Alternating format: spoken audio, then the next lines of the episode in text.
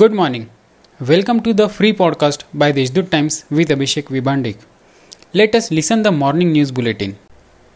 The Social Forestry Department has set a new goal of finding trees which are 100 years of old. These trees will get a new identity with their conservation. In the next phase, the department has set an agenda of conservation of these trees, which has a unique significance in the ecological balance with Indian culture. About 30 villages in Trimbakeshwar Taluka will be included in the eco-sensitive zone. It is stated in the report given by Dr. K. Kasturirangan committee. The committee has earlier inspected these villages and noted that they fall into the category of the eco-sensitive zone. Good rains have started in various parts of the district and now vegetables have been hit by excess rains.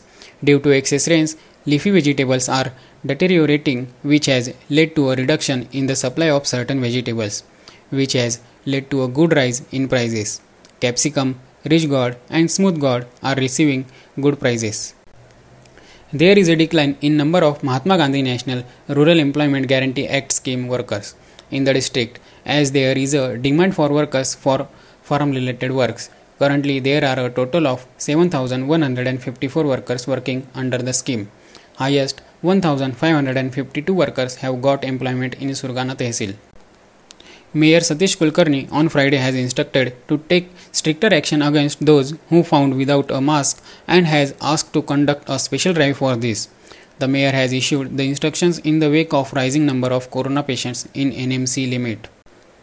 There has no response yet by the company over the issue of 10 ventilators which found non-functional.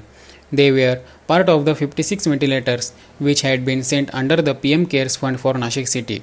Thought Nashik Municipal Corporation sent a letter to concerned contractor company and asked it to repair the ventilators.